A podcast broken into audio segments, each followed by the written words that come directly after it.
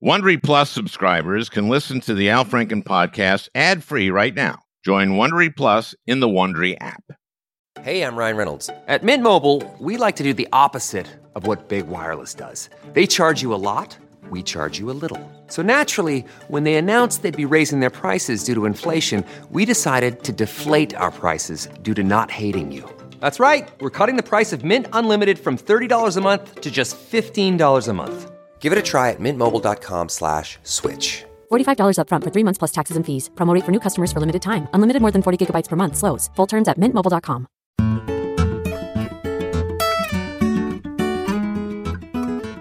Hey, everybody. I got a fun one today, you know, for a change. David Letterman is my guest. David Letterman, and you will enjoy it. So there. So much bleak stuff happening, and I thought I'd give you a bit of a respite from the bleak stuff. But first, some bleak stuff. The day after the tragic shootings in Boulder, just a few days after the tragic shootings in Atlanta, there was a Judiciary Committee hearing, my old committee, on guns. These hearings, of course, are scheduled well in advance. Nevertheless, here's Ted Cruz at that hearing. Every time there's a shooting, we play this ridiculous theater where this committee gets together and proposes a bunch of laws that would do nothing to stop these murders. Again, Cruz knows that this hearing was planned well before Atlanta and Boulder. And here's the thing. I was in the Senate in 2017 on judiciary, and I don't recall having 346 of these hearings because that's how many mass shootings we had in that year in the United States. Now he goes on. What happens in this committee after every mass shooting is Democrats propose taking away guns from law-abiding citizens because that's their political objective. But what they propose, not only does it not reduce crime, it makes it worse. Okay, couple things. The only guns we keep talking about taking away are the kind of assault weapons that the killer in Boulder used, a semi-automatic assault weapon. We don't want to take guns away from law-abiding citizens. You know, we do want background checks on people so that law-abiding citizens, maybe you've had a history of domestic violence or of mental illness, citizens who shouldn't have guns. We want to make sure they don't have guns. But let me ask Ted Cruz something. When was one of these mass murders stopped by one of these law-abiding citizens with a gun? Well, yet another mass shooting prevented today in a McDonald's when a madman with an AR-15 was gunned down by several law-abiding customers who routinely carry their AR-15s to the McDonald's for just such an occasion. You know, if that had ever happened once, we'd hear about it from Ted Cruz every time there's a shooting, wouldn't we? Nothing like that has ever happened. Okay, voting rights. In Georgia, it will now be a crime to bring water to someone waiting in line to vote. Say on a hot Georgia summer primary day, waiting for hour upon hour under a sweltering sun in line in a black neighborhood where they deliberately have only one polling place. If you gave someone in that line a bottle of water, well, be prepared to do some hard time. And how about letting the state legislature overrule the state secretary of state? That way, you know, instead of asking Raffensperger for the 11,870 votes, Trump could have just gone right to the Republican Speaker of the House. 11,870? I'll give you 100,000. I mean, Republicans across the country have over 250 voter suppression bills in over 40 states. Republicans are saying, we just can't win unless we cheat. We have to pass Senate Bill 1, the companion to H.R. 1 in the House, or at the very least, a more narrowly tailored bill to tell Americans what exactly is going on here. And that will mean addressing the filibuster, which I've talked about here and will continue to talk about. But the villain here is Chief Justice John Roberts, who cast the deciding vote and wrote the opinion on Shelby County, which eliminated the Section 5 preclearance requirement of the 1965 Voting Rights Act. Section 5 prohibits certain states and local governments that have a history of discrimination against protected minorities.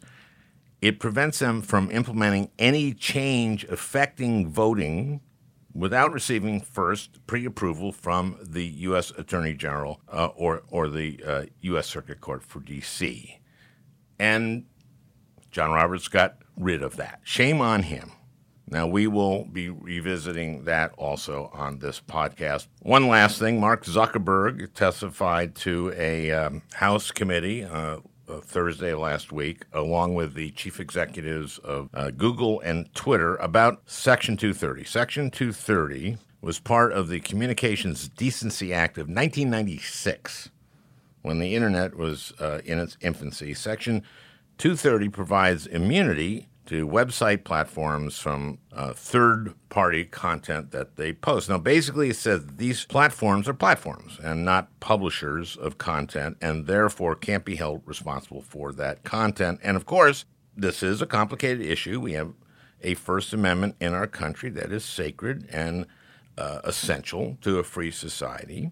But when this was written in 1996, its authors could hardly envision all the ramifications of these platforms having no responsibility for the pernicious and dangerous content that they very deliberately post to keep people on the platform. Because keeping people on Facebook to be advertised to is their entire business model.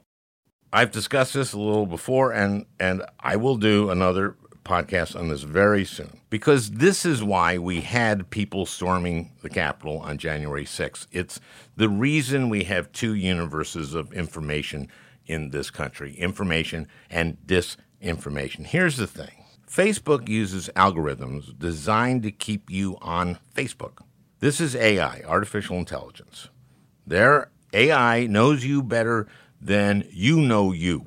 It knows every click you've ever made. It knows every click that every one of its 2 billion users has ever made. Every one of its 2 billion users gets their own feed, designed with one and only one intention: to keep you on Facebook. Their AI is getting constantly smarter. It knows what to feed you to keep you on Facebook. That's all they do. Facebook doesn't really do anything else. So this idea, oh my gosh, we have no idea how to control disinformation people are getting on our platform. We have no clue who gets QAnon bullshit. Yes, you do. In fact, that's all you do. That's the only thing you do. Your only business is feeding the right content to each user at exactly the right moment to maximize their time on your platform. You do nothing else. And guess what, Mark Zuckerberg? You can't police yourself. So a lot of heavy stuff going down, and I just touched on some of it. But let's have fun. Let's have fun. I am a great admirer of David Letterman. As you will see, we are friends, and I hope that you will enjoy this one. You know, for a change. Do you ever feel like you're settling? For your foundation, that is. Maybelline's new Instant Age Rewind Eraser Foundation doesn't settle into fine lines and wrinkles. With SPF 20 and moisturizing provitamin B5, this foundation not only provides medium coverage and a natural finish, but also protects and nourishes your skin. And the best part? The blurring sponge tip applicator makes application a breeze. Say goodbye to cakey, uneven foundation and hello to a flawless, radiant complexion. Try our new foundation today and see the difference for yourself at Amazon.com/Instant Eraser Foundation. This episode is brought in part to you by Audible, your go-to destination for thrilling audio entertainment.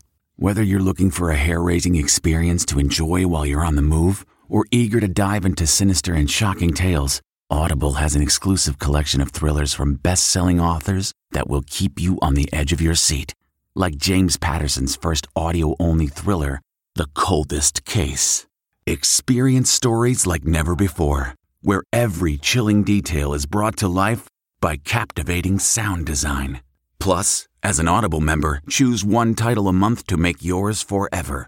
And now, new members can try Audible free for 30 days. Just visit audible.com/WonderyPod or text WonderyPod to 500-500. That's audible.com/WonderyPod or text WonderyPod to 500-500.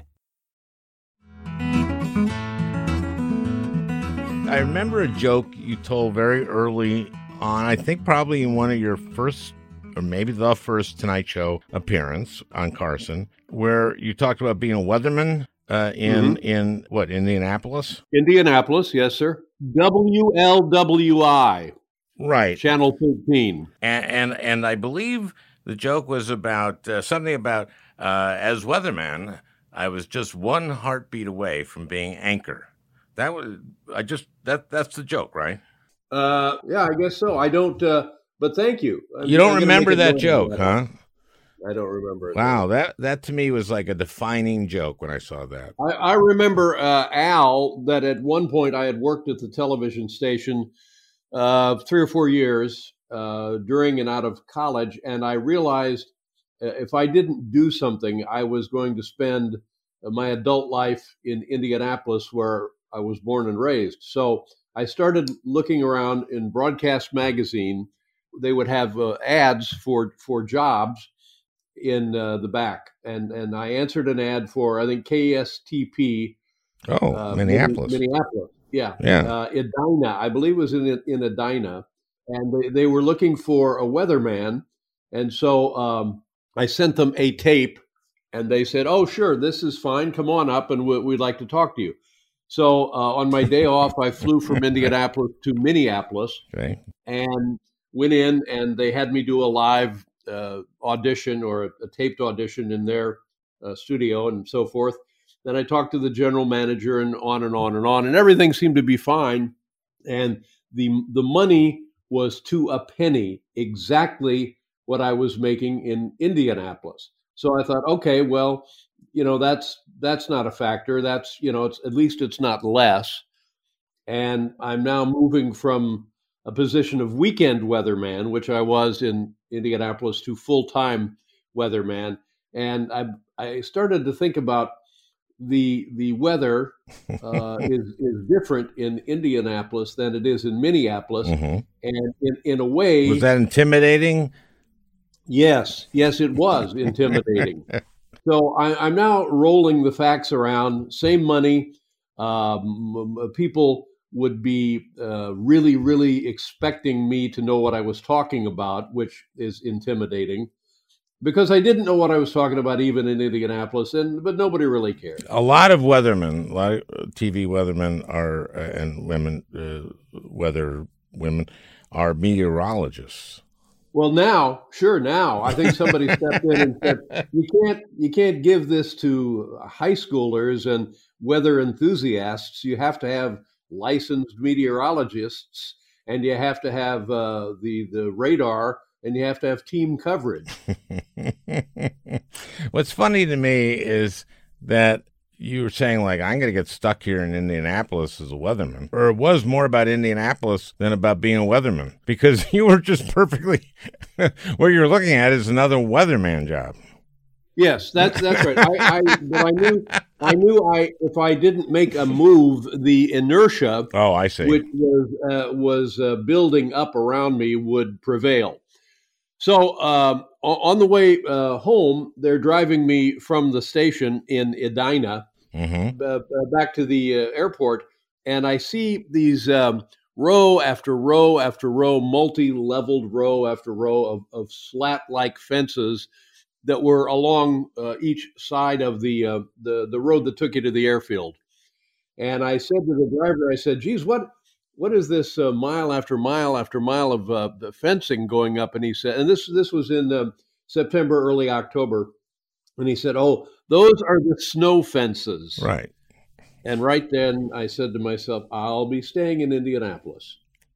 You're intimidated by having a report on snow or having to live with the snow. Which was it? Well, I just recognized I wasn't up to the task of having that responsibility. And it would take me 2 or 3 years to learn the names of the communities and the people who wanted to, lining up, I think you were selling yourself short, frankly.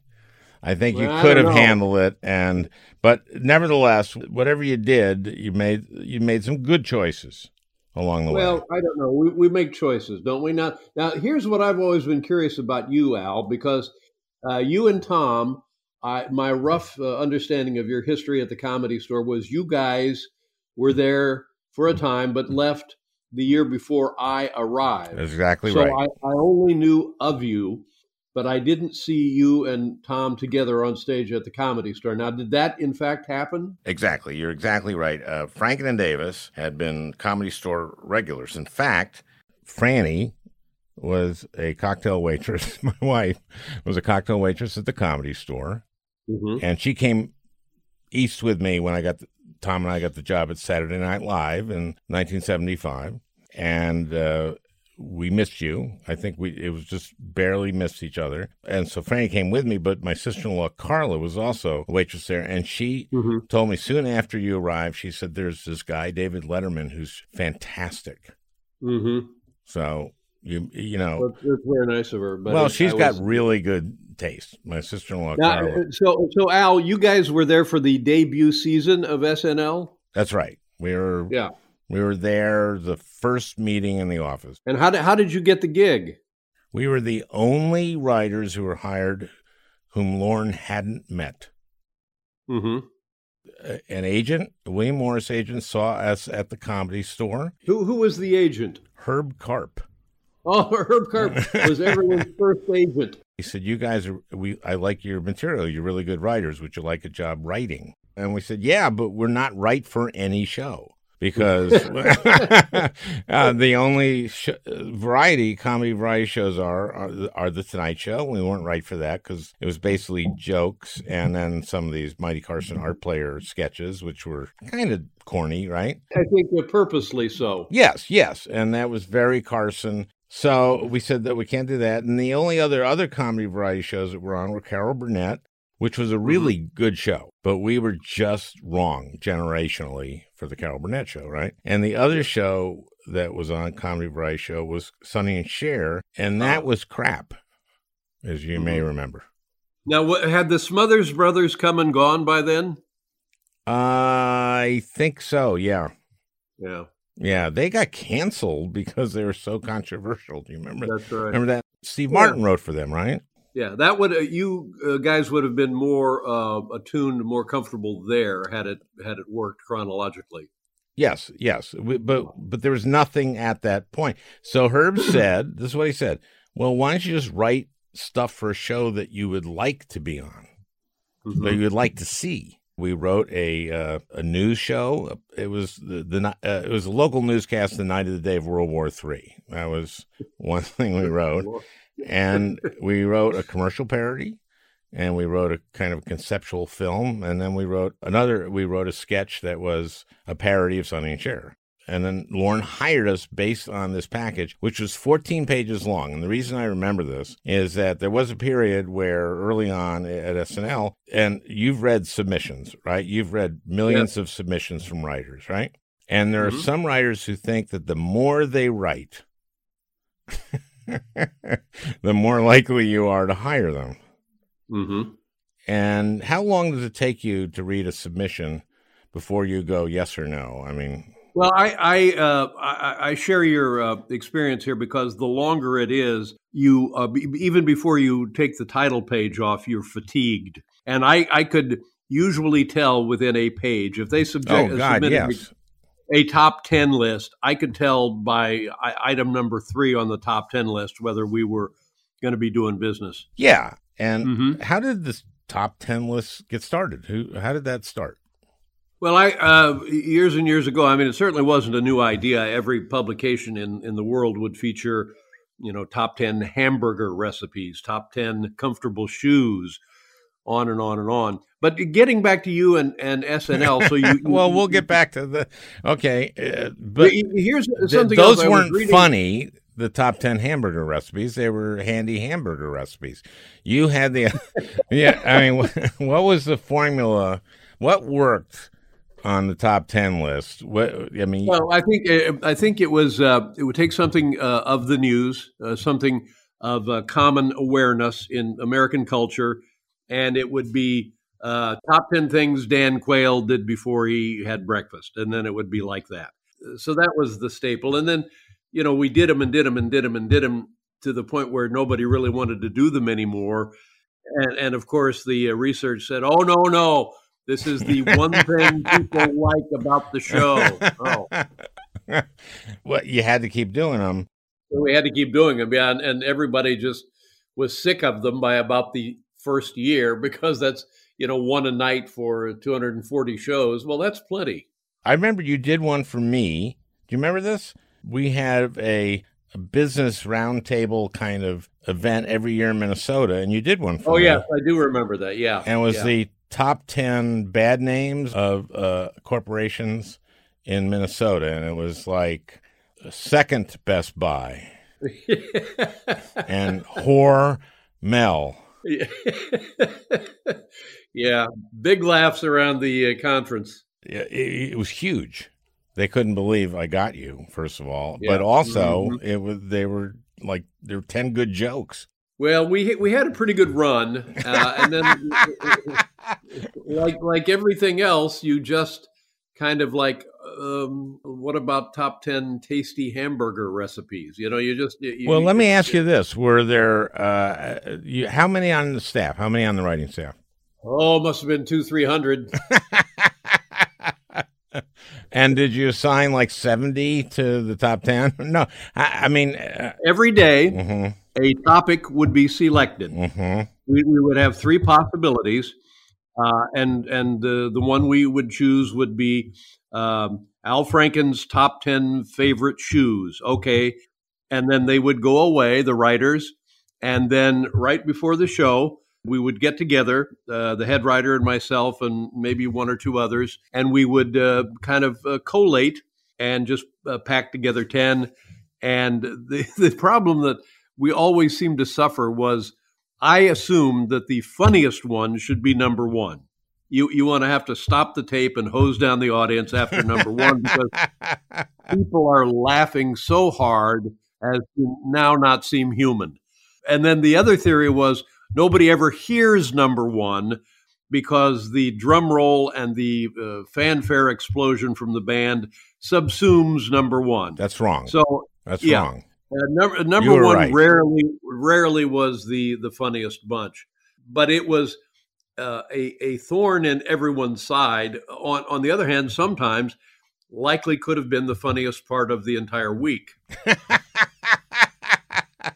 You kind of famously, I think, are tough on yourself in terms of, you know, reviewing your own work, I think. Mm. Well, how many people in the world of comedy or show business who seem to be their own champion that you know? There are a number, but I mean, when you and Tom wanted to get something on SNL, did you walk into Lorne's office and say, Lorne, I don't care what you're doing now. Listen to this. It's the funniest thing you'll ever hear. That's how we started every pitch. Oh, well... Gee, I never thought of that. Now, we had read-through, you know, but, I mean, we'd kick ideas around. I mean, you know, basically the schedule at SNL was Monday, 5 o'clock meeting with the host. Tuesday, you start writing like at 10 p.m., stay up all night, and, you know, you go to read-through on Wednesday, and you have this long read-through. Were the read-throughs fun or frightening, anxiety-ridden and tedious, or were they fun and delightful? Both. I mean, both.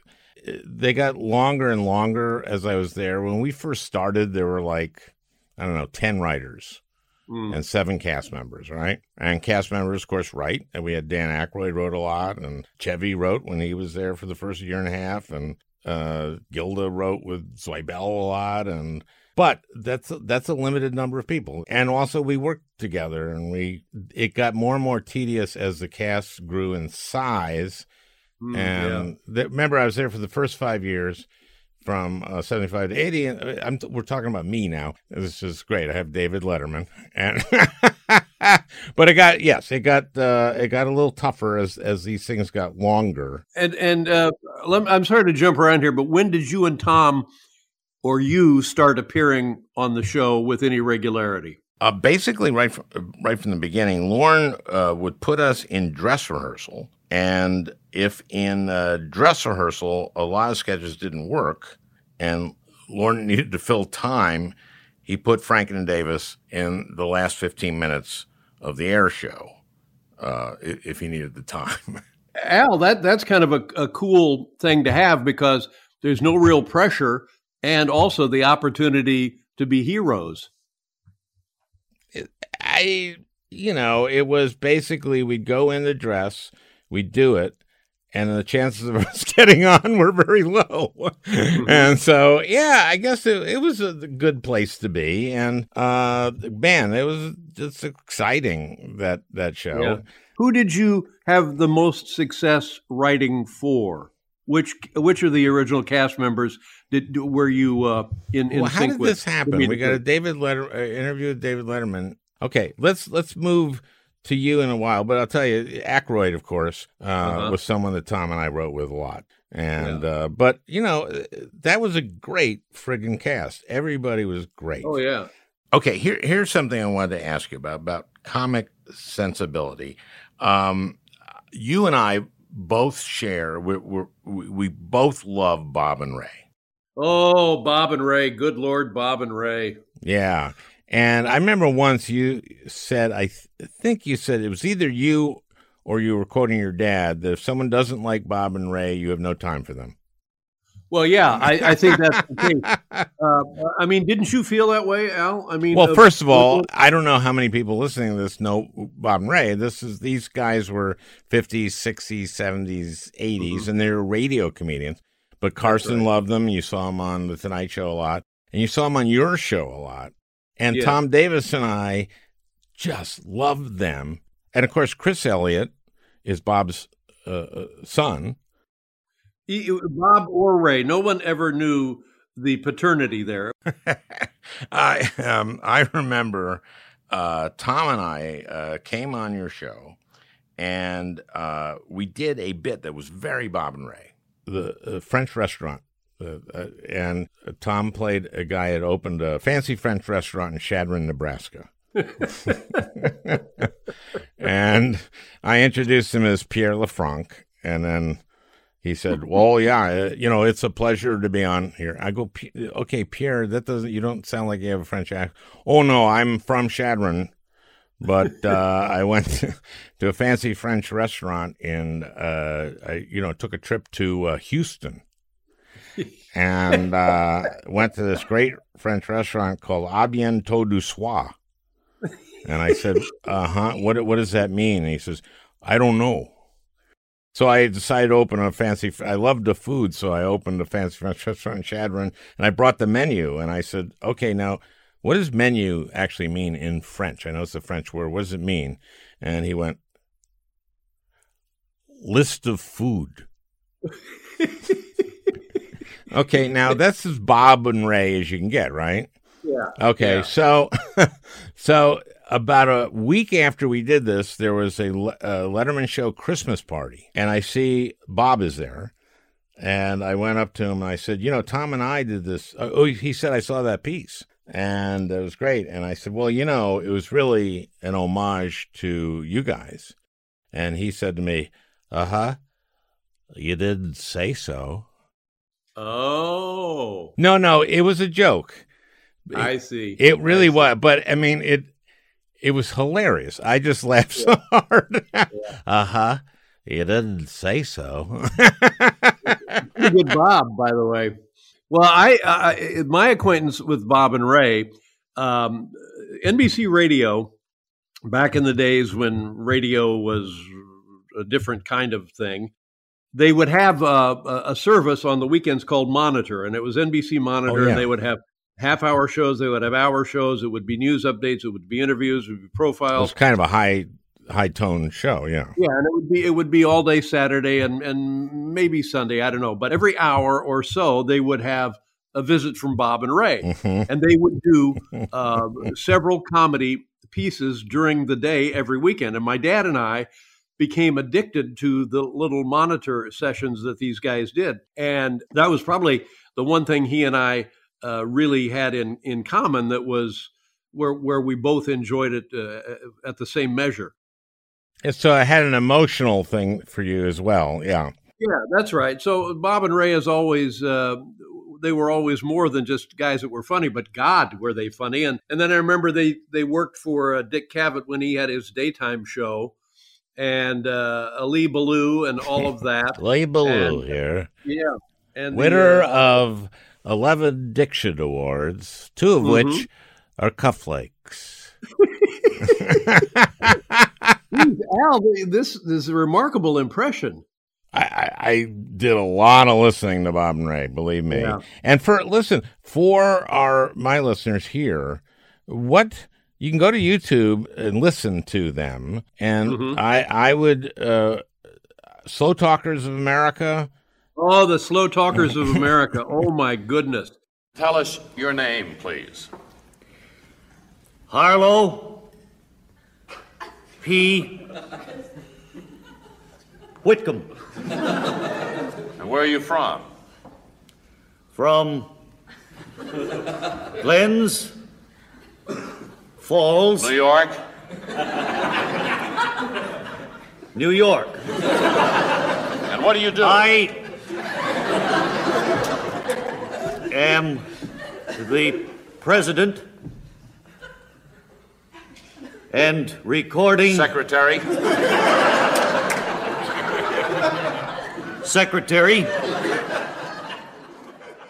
The nice thing about the team is they would switch off.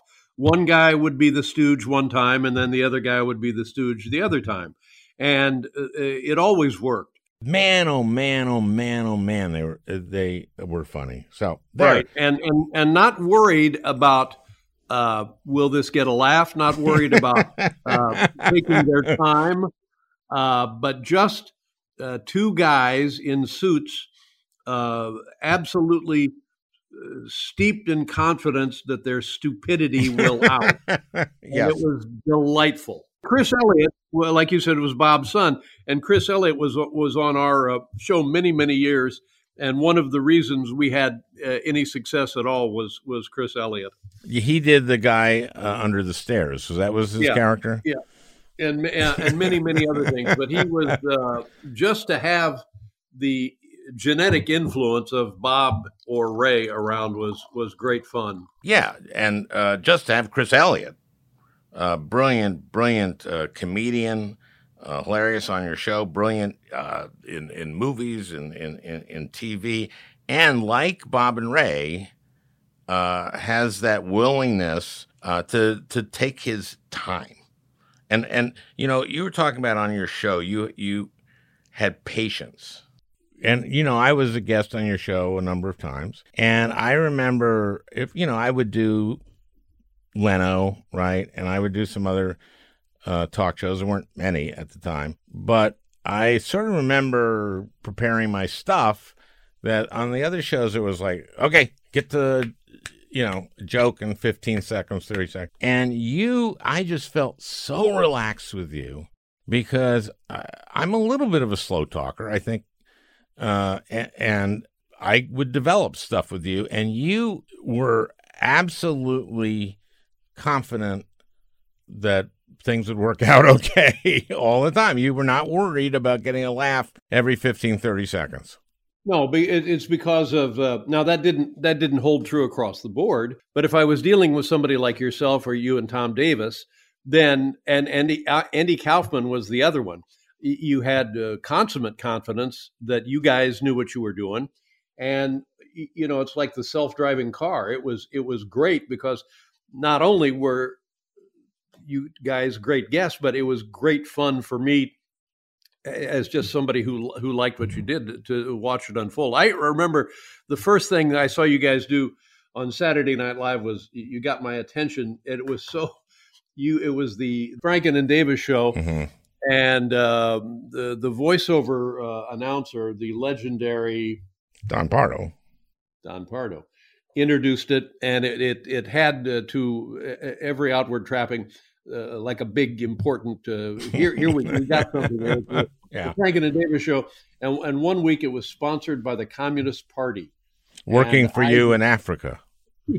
Yeah, and I just thought these guys have nothing but guts, and I that doubled me over. Yeah, and thanks for having us on. And it's unusual for a comedy team to come on because the comedy team that weighs the same. That was one of the favorite things I've ever done. Tom and I came on on the show, and we pitched that's what we wanted to do. We wanted to appear as the comedy team that weighs the same. Yeah, and Tom and I were within about 8 pounds of each other. And so that we worked very hard to get exactly the same weight.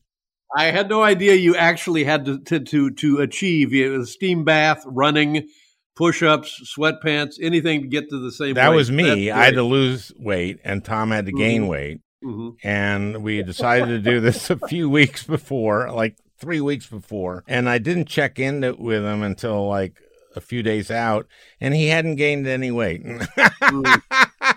Well, there you go. And he, Tom was pretty slender, and he just went, well, how do you gain weight? I don't know how to gain weight. Yeah. So I go, well, eat waffles, eat. And so, we got exactly the same weight. And so we did a weigh-in. We wore robes, mm-hmm. and underneath we had Speedos. Yeah, we did a weigh-in. We weighed exactly the same. And you asked us if there were any funny stories from being the comedy team weighs the same. And, we just went to a state fair. And the guy who guesses your weight? He saw us coming, and he couldn't believe it. Wow. Yeah. That was the kind of joke that you and I like. In a world which one would think there's room for all manner of comedy, would anybody do that or that kind of bit today? The comedy team that weighs the same, you're not going to see that anywhere now, are you? I don't know. I mean, there are a lot of people doing very conceptual comedy, so I'm not sure about that, but you just don't see many teams. There was another joke in this where you go like, has any other comedy team weighed the same? And I said, Stiller and Mira claimed they weigh the same, but they never proved it. We're going to take a short break. We're with David Letterman, and we'll be right back with David. What if everyone at work were an expert communicator? What if every doc, message, and email they wrote was perfectly clear and concise? Inbox numbers would drop, customer satisfaction scores would rise, and everyone would be more productive. That's what happens when you give Grammarly to your entire team.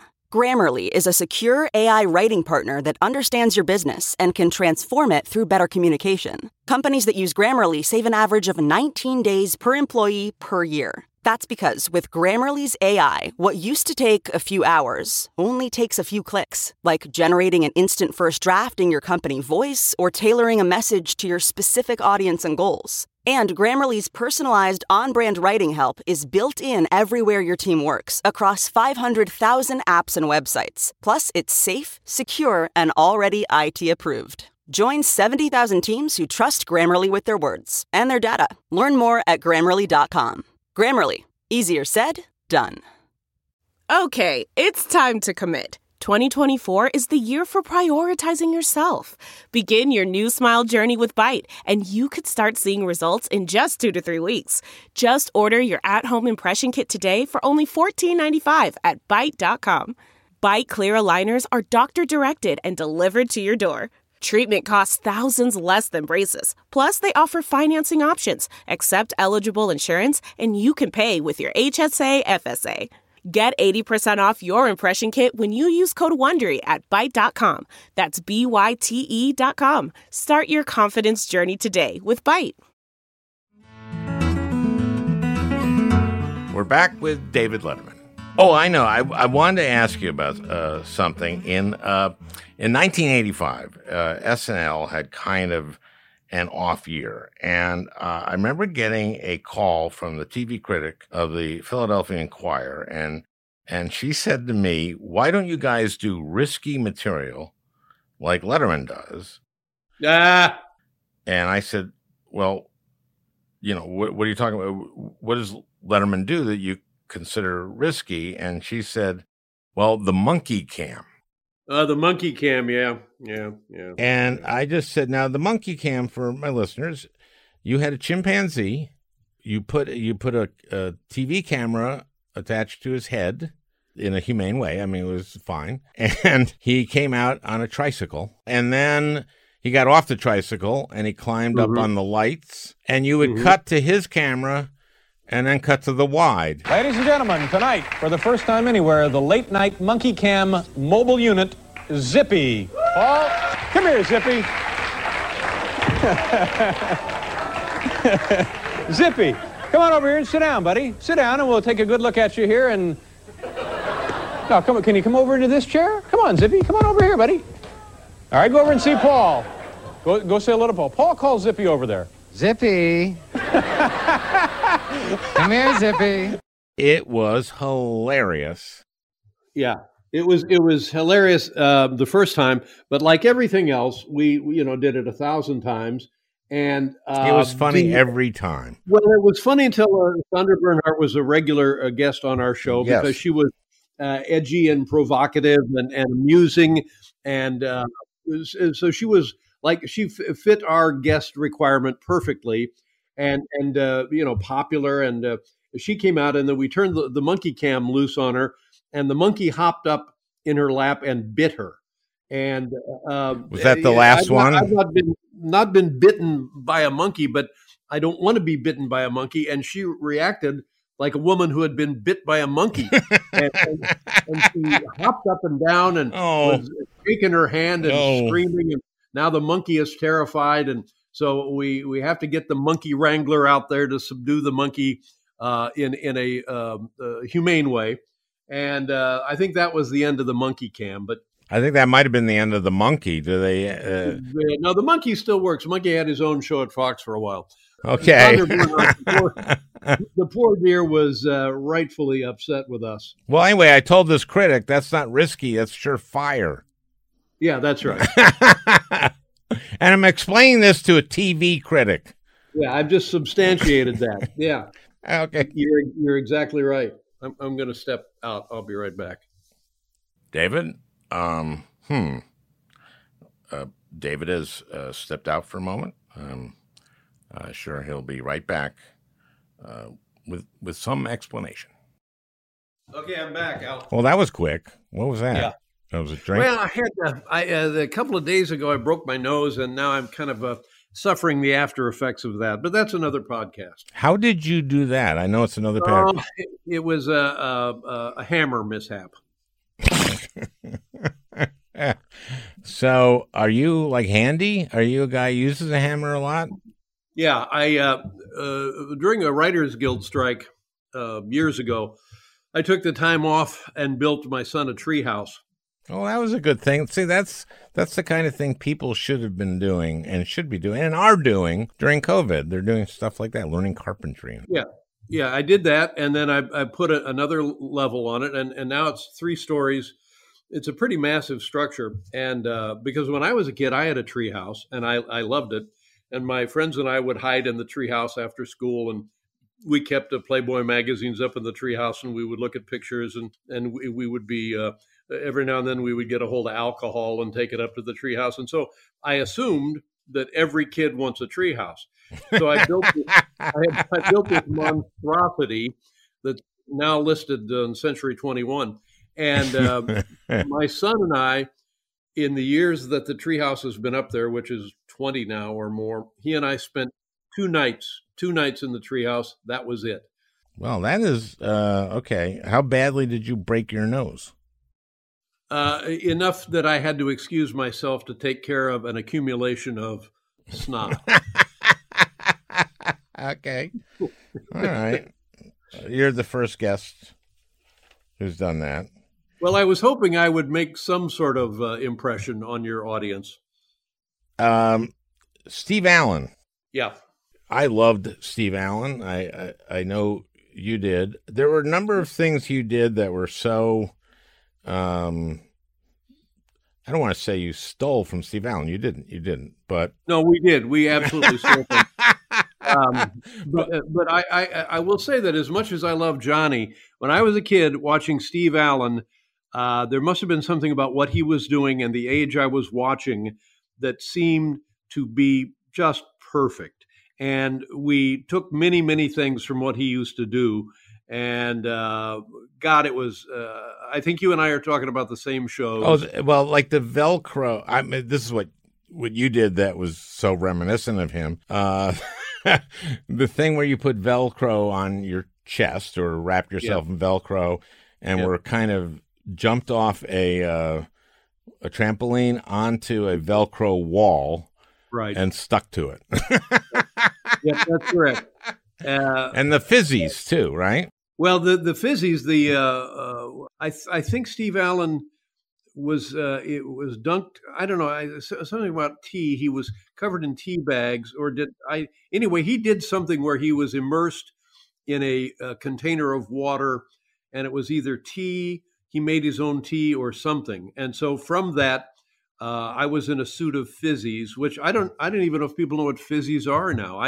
I'm not sure I know what they are now. Well, it's onomatopoeia, or pia, I guess, which is the fizzies are exactly what they sound like. You put them in water and they fizz, and they're flavored.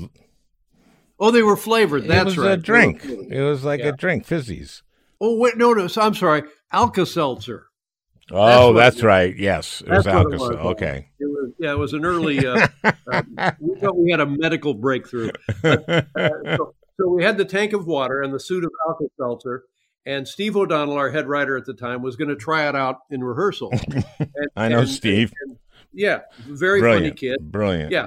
So he gets in the tank, and there was something about the fizzy component of the Alka-Seltzer that subsumed the oxygen in that area, and he nearly suffocated. So just as he's about to lose consciousness, he indicates, "Get me out of this." And I think when we did it on the show, I had to have an oxygen mask on. Well, I would think that it's CO2 that comes off. Yeah, something like that. But it eliminates the breathable air. Or makes it dense with CO2, so you have nothing to breathe. Yeah, you're breathing CO2 is basically, and you can't do that for too long. And it's, again, it's like everybody's having a good time till the head writer is dead. Oh my God! That I did not hear that story. Yeah. Oh my Lord, that's funny. So speaking of writers, just Jim Downey, let's talk about him. Brilliant, brilliant writer that wrote for you for a number of years, but also, was a SNL writer. Jim Downey, we talk about the World Championships of Comedy. He also would be on the podium. And we, Lorne Michaels, at a certain point in his SNL leadership, decided to step away. Yeah, that was 1980. The first iteration of the show with Lorne was 75 to 80. And then I left and came back in 85. I was a Lorne Again writer is what we called it. So he was gone, and many of his writers, Jim Downey included, and Tom and Max Pross and Tom Gamble. That's correct. And others came to our show, which was what a lovely benefit that was. And the head writer was Jim Downey. And again, just a 10-second chat with Jim was maybe the funniest thing that you would experience all week. It was he was and is still delightful. Is he still on staff there? No. Jim left about 4 or 5 years ago. Jim and I wrote a lot of the political stuff together, and he always had this. I love this. He said that we should write to reward people for knowing stuff, but not punish them for not knowing. Yeah, that's pretty high-minded and a narrow line to walk, but God bless him. Well, no, and you can accomplish that, and I really felt that that's what we tried to do all the time. Yeah. And also we tried to be, Jim's kind of conservative, and so we tried to be not partisan. I thought that was right for when we did that in that time. Mm-hmm. Jim wrote probably the sketch that got George W. Bush elected, which was that debate, the Gore-Bush debate, which unfortunately, you know, everybody knew Bush was challenged in terms of language and stuff like that. So you could make fun of that. And strategery, by the way, is Jim Downey's invention. That was not something that Bush had actually said. Oh, that's fantastic. So he actually never uttered the word strategery. No. It was like, can you sum up, you know, your campaign in one word? Mm-hmm.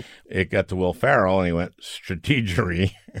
And then to, I guess it was Daryl Hammond, was lockbox. And unfortunately, everybody knew kind of the caricature, at least, of W, which was kind of challenged in terms of language and stuff, a little thick, but not the kind of superciliousness of Gore. And I love Gore. I really do. And he's a hero to me, and on climate and on so many things. But I really believe that whatever that was, 500 and some votes in Florida, that debate, I mean, there are a lot of things. Anytime it's that close, there's a lot of things. But I do think Downey handed that election to George W. Bush. With that sketch. I mean, you reference close elections. You yourself are the veteran of that war.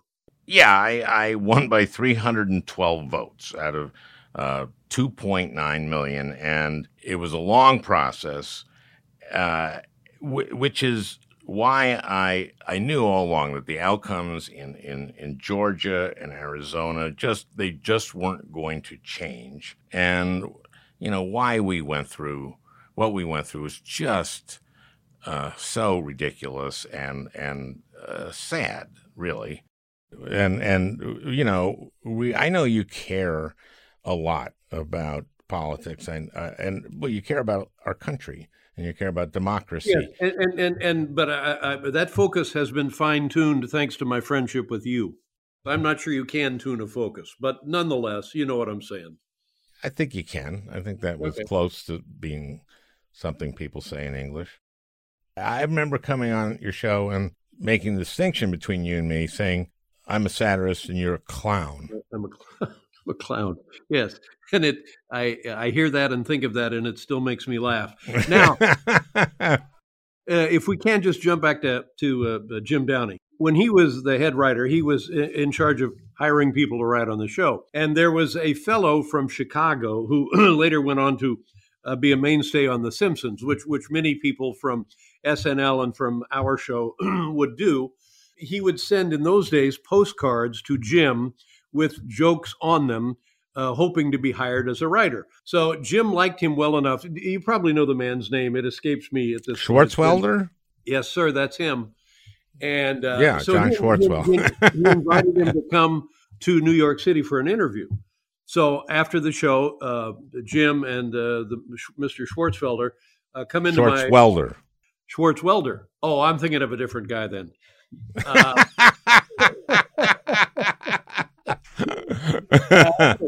Schwartzwelder was horrible. He was not NF. They Not come funny. Up to my office, and the kid from Chicago is smoking a cigarette, and he's got a cocktail.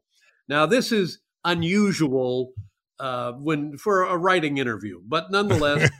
And, that was him. Yeah, and I think he had his feet up on my desk, which that was fine. So he leaves. Big guy, too. Big guy. Yeah, yes. Yeah. And I don't know what his background was, but Jim Downey loved him. And so we're talking, and he said, well, what did you think of him? And I said, well, honestly, he scared me. Jim says, okay, well, we can't hire a guy that you're afraid of. I always admired that. But the joke that closed the deal for Jim, he sends to Jim on a postcard, and I'm going to use your name, Al Franken's efforts to break every Guinness Book of record got off to a slow start when his recording of White Christmas sold 40 copies. I always thought, yep, I should have not been afraid of him. And he became really a mainstay. He wrote on SNL for a season or two, and really great. But he was a real mainstay at The Simpsons, really one of the big powerhouses there. And brilliant. Yeah.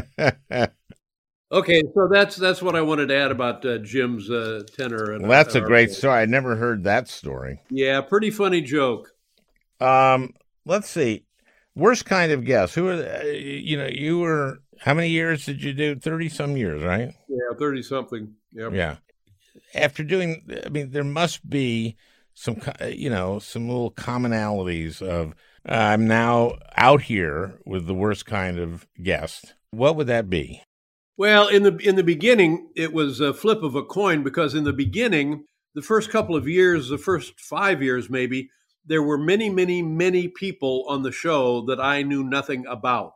And so anybody that I knew nothing about, I was automatically timid about, because I felt like I will only demonstrate my vast ignorance and make a fool of myself with this person I know nothing about. And so it's hard to say that they were bad guests. It's just that they were in the hands of, to be flattering, a beginner. Yeah. And then this is the late night show. This is after Carson. You're following. Yeah, Carson. That's right. Yeah. We had to follow Johnny Carson. So I'm thinking, well, if you really wanted to see a show, you'd be in bed by now and you would have been watching Johnny for an hour. I used to think that Andy Rooney was a bad guest. And, he really wasn't a bad guest. He was just Andy Rooney. And I didn't know what to do with him. And I always felt like my responsibility was to try to make something funny out of the conversation. Andy Rooney didn't quite see it that way. He just, he was there. I don't know why he was there, but did he make observations there? Yeah, he made observations. And I dearly loved the guy, because I had followed his career when he was, in the old days on network television, they would actually do hour-long documentaries in prime time. And many times Andy Rooney would write and star and host these documentaries. And his wry sense of humor and irony and sarcasm was delightful, irrespective of the topic. So I had great admiration for him, but I just bungled it when he came on. And so it was your fault. It's clearly my fault, but like you do in show business, I chose to blame him. So did you blackball him from the show? No, he was very good-natured about it. He came back, and I remember on the CBS show, he and I wrestled, something that would be near and dear to your heart. So he was in the down position, and I was in the up position, and it was the wrestle. I was a high school wrestler, is what David's. Well, yeah, I'm very mediocre high school wrestler. I didn't mean to suggest you were in the WWE, or that I like to wrestle Andy Rooney. Yeah, but who was it you challenged to a fight in a parking garage? Oh yeah, that was Rich Lowry. Rich Lowry is the editor, publisher, whatever he is, of National Review, and I saw him on C-SPAN, and he said that. Democrats were sissifying politics. And so I challenged him to a fight. I called him up and challenged him to a fight. He was a little puzzled. He said, where would this fight be? And I said, in my parking garage. We both lived in New York at the time. Yeah. And he said, what would the rules be? And I said, well, there are really no rules, but until someone gives up. Yeah. And then the guy who gives up has to give like $3,000 to whatever the other guy wants him to. And he said, can I think about it? And then he called me the next day and said that he had chosen not to. Now, you wanted that to happen, though, right? I more or less wanted to shame him for saying Democrats were cissifying politics. It was so funny. Like, I told my son, I think he was like, 15, maybe. Mm-hmm. Yeah. And so I told him I did this, and he goes, oh, God, Dad. And, he said, what if he said, yeah? And I said, I'd beat him. I was a wrestler, I could beat up Rich Lowry. And sure. So we're watching McNeil Lehrer. Jim Lehrer is doing a segment with Rich Lowry. And so I went, Joe, there's the guy I was going to, fight. And he comes in and it just cuts to Jim Lehrer. And he goes like... He goes like, Dad, he's like 70 years old.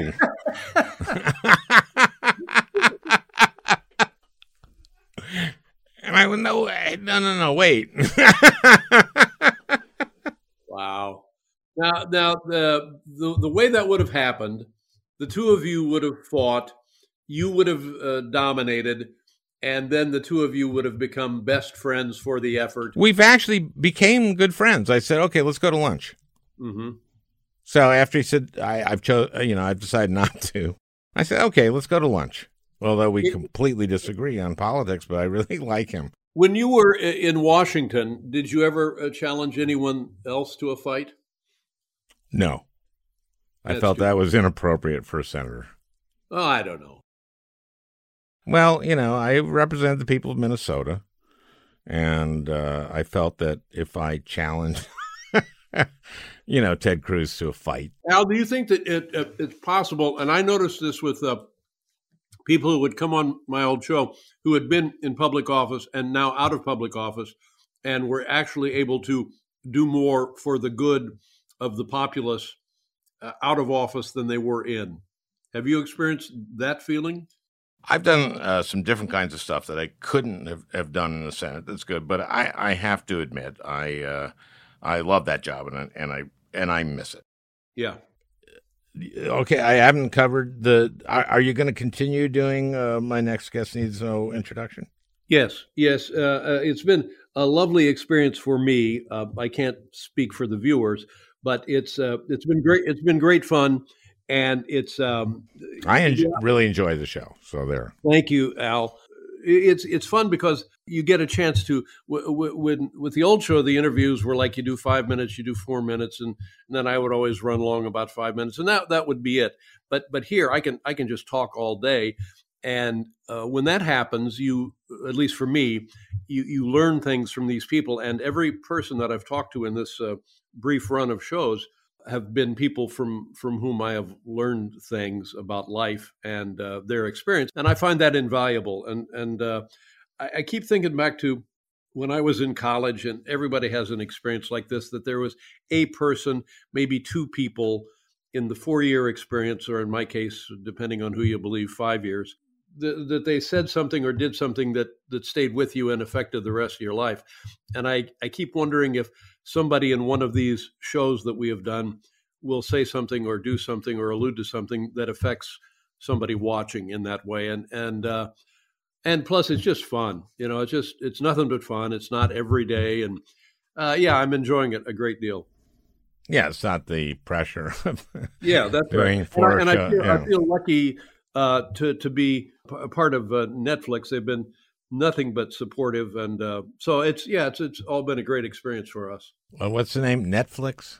Let me write that down. Netflix. They get a little cardboard folder. If you order, say you want to watch Dumb and Dumber, you call up the operator. They'll give you the Netflix number, and you tell them, and they'll say, you want Dumber Dumber 1, you want Dumber Dumber 2, you want Dumber Dumber 3, and you get all three.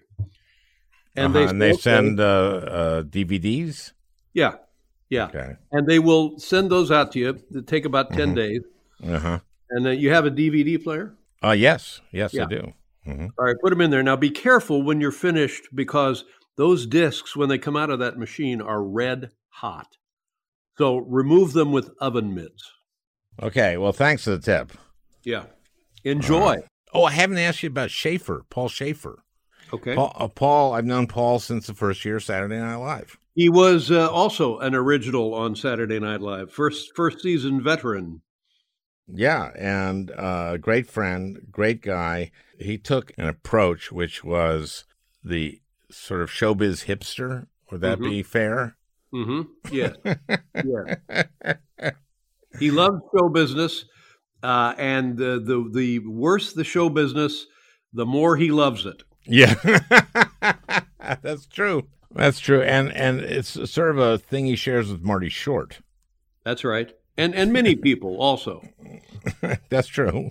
That is true. When he was a kid living in Thunder Bay, the parents, Canada, mom and dad, would take him. There was some resort across the border in Minnesota. Maybe you know what it is, and they would see big musical acts and big comedic acts from Los Angeles, and then I think they would also take him to Las Vegas when he was a kid. So he was steeped in this particular kind of show business early on, and I think that was the formative times for him, and it stayed with him. And a brilliant musician, and of course... A genius, just a genius, and for like 28 years, he was the musical director for the Rock and Roll Hall of Fame Orchestra. And I never saw him break a sweat in the 30 years he was working. And the thing that gratifies me about my friendship with Paul, via the show, he had the opportunity to work with people he loved and admired. And he has those memories and he talks about them regularly. And I feel like, well, geez, I was able to help him do that. That makes me feel good about that relationship. Oh, my God. He worked with so many iconic musicians that came on your show. And very often he would arrange something where your band would play with them or people from the band. And it was amazing. He has great stories about one of his favorites was working with James Brown. Oh. And he talks at length and lovingly about having James on the show and what that was and, things that James Brown said to him. And that's just great, and he's a guy who collects stories, and the fact that he's got his own encyclopedia of stories makes it even better. Yeah. And I just mentioned Marty Short, also Canadian. So we're talking a lot about funny Canadians. Yeah. He's kind of like one of your go-to guests that it's always an event when he's on. He was great. It was great and is great. And a lot of people and would come on and, I can only be here 7 minutes and I can only be there a minute before showtime. And then I have to leave and don't touch me and don't let Dave talk. And Marty Short would come in and Steve Martin was the same way. And they would come in and they would go over with the writers what they wanted to do, and then they would write it up, and then they would rehearse it, and then they would come in and perform it. And they really committed to being a guest on my show. They all they needed to do was sit down in the chair, but they went beyond that, and people loved them. People like that would do it. And there were quite a few, Bill Murray and Tom Hanks and Steve Martin and Marty and... Well, Steve and Marty have a two-man show. I mean, COVID has put, they can't do it now, but they were touring with the show. Brilliant, brilliant show. But the thing is the work ethic, both of them, but Steve, it's crazy. Yes, and I think he, to invoke the word genius, is limiting what he has accomplished with his career. The fact that he has sustained his output and his work and performance at such a high level, his entire career, I think puts him in the upper echelons of genius is what I was trying to say. And I saw their show twice, and I saw it toward the beginning of the run that they were doing. And then I saw it maybe, I don't know, a year and a half later. It had evolved, and you could tell, It just, I loved it the first time, but somehow it got even funnier, which is hard to do. But I saw, oh my God, he just works this every night. The combination is great. Marty and Steve, they really complement one another. And I saw it once. I was part of it once and just dumbstruck at what they did. And the night that I did the show, I get to San Antonio, and it's 190 degrees. And I'm walking around San Antonio looking at the Alamo, and I go into the theater, and it's about 3:30, and there's Marty and there's Steve on stage. And you walk out of the blistering heat into the theater, and Marty comes up to me and he says, I think Steve may be a little anxious today. And I said, oh, good Lord, why? And he said, well, I don't know why, but he has the hiccups and they won't go away. And he said, it has only happened to him a couple of times in his life. And it's a manifestation of some sort of anxiety. And I said, oh, Jesus. So then I go over and I say hi to Steve, and sure enough, it's and you think of, every now and then you read about a kid in New Zealand who's had hiccups for 30 years, and you think, oh God, are we on the beginning of this?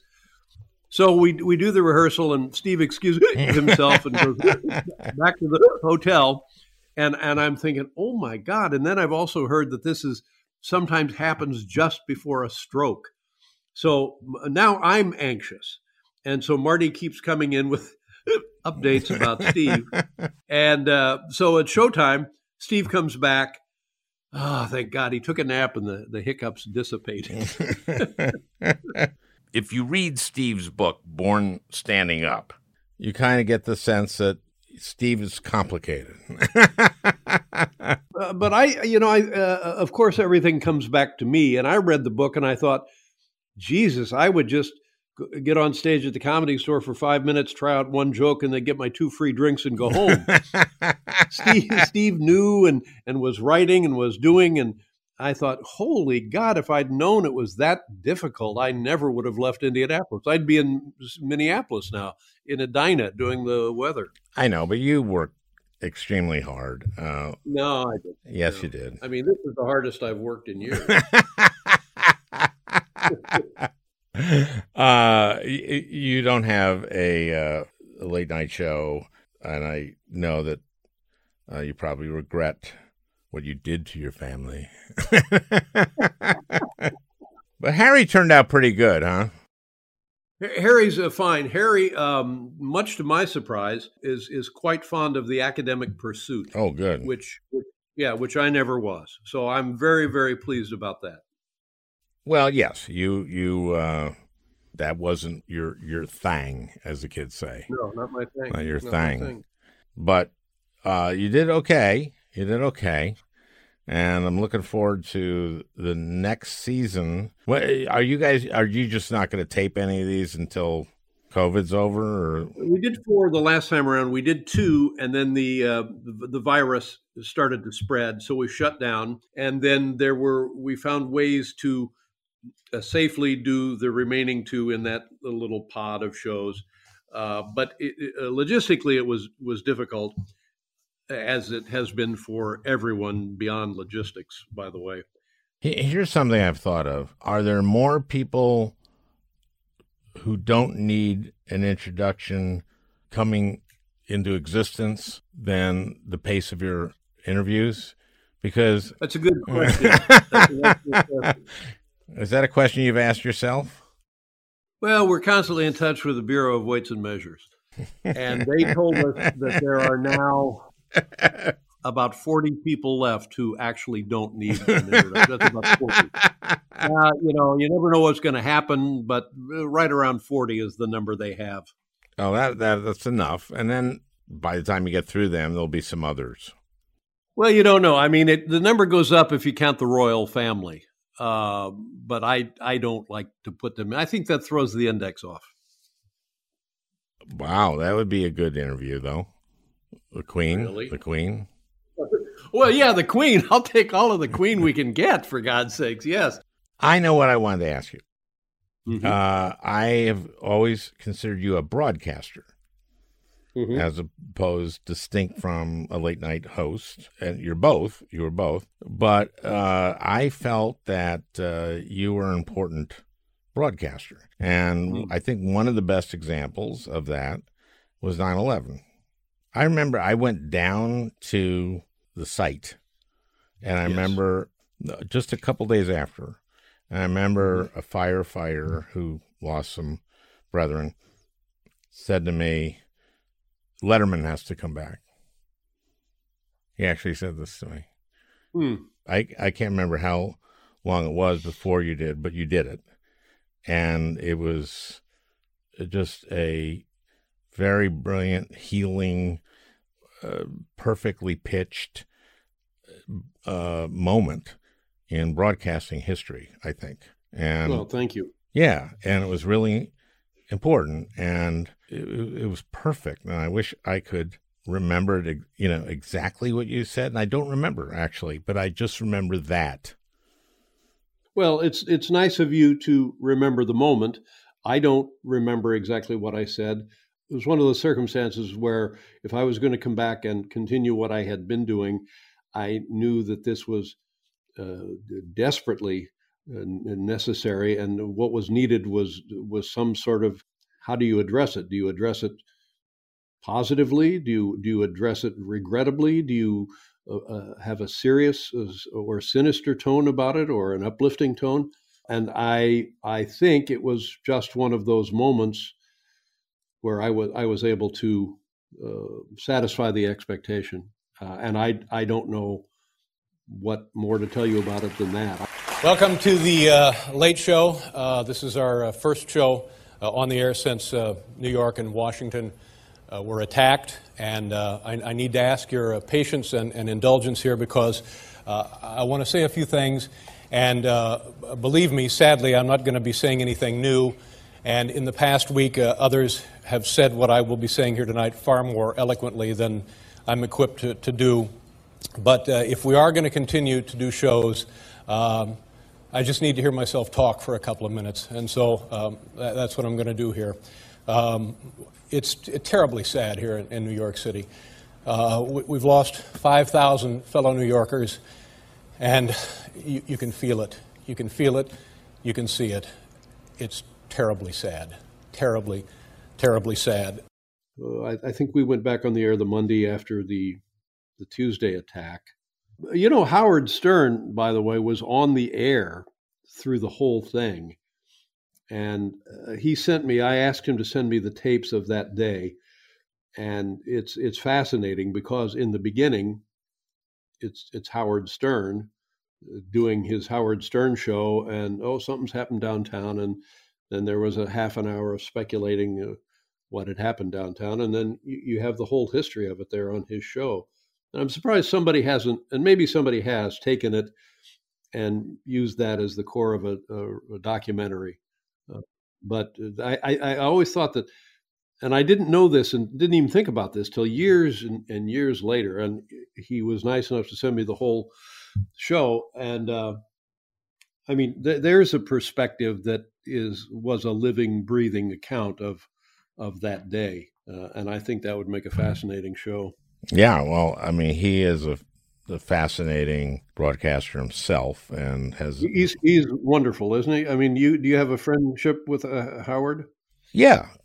Not a close friendship, but I really like him. I admire, you know, the transition he's made. And, no, he's also an amazing broadcaster himself. Yes, and a nice fellow.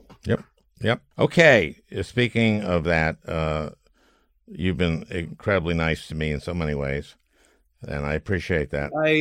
I have to thank you. Because of you, Al, this election cycle, I knew what to do, and I was able to do it. And I remember it's because of you, going way back on Martha's Vineyard years ago at a fundraiser in somebody's backyard, and we got to do that again and again, different places. So I was not afraid when people would ask me if I could participate in things like that. So I did a few things like that for this election cycle, and found it really, really gratifying. So my interest and activity in politics is largely due to our friendship. So thank you for that. All right, man. Thank you. This is, I think this is going to be a really good one for a change. I think this is going to be an 8-part thing. Anyway, so listen, thank you. Well, thank you, Al. We'll edit out. We'll edit this to make you seem funny. Thank you. Okay. You get your work cut out for you there, my friend. Well, I hope you enjoyed listening. That beautiful music is by Leo Kottke, the great Leo Kottke. I want to thank Peter Ogburn for producing this podcast. We'll talk again next week.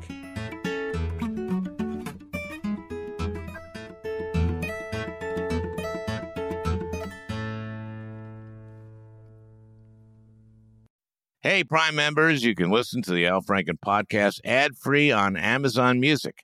Download the Amazon Music app today. Or you can listen ad-free with Wondery Plus in Apple Podcasts. Before you go, tell us about yourself by completing a short survey at Wondery.com/survey.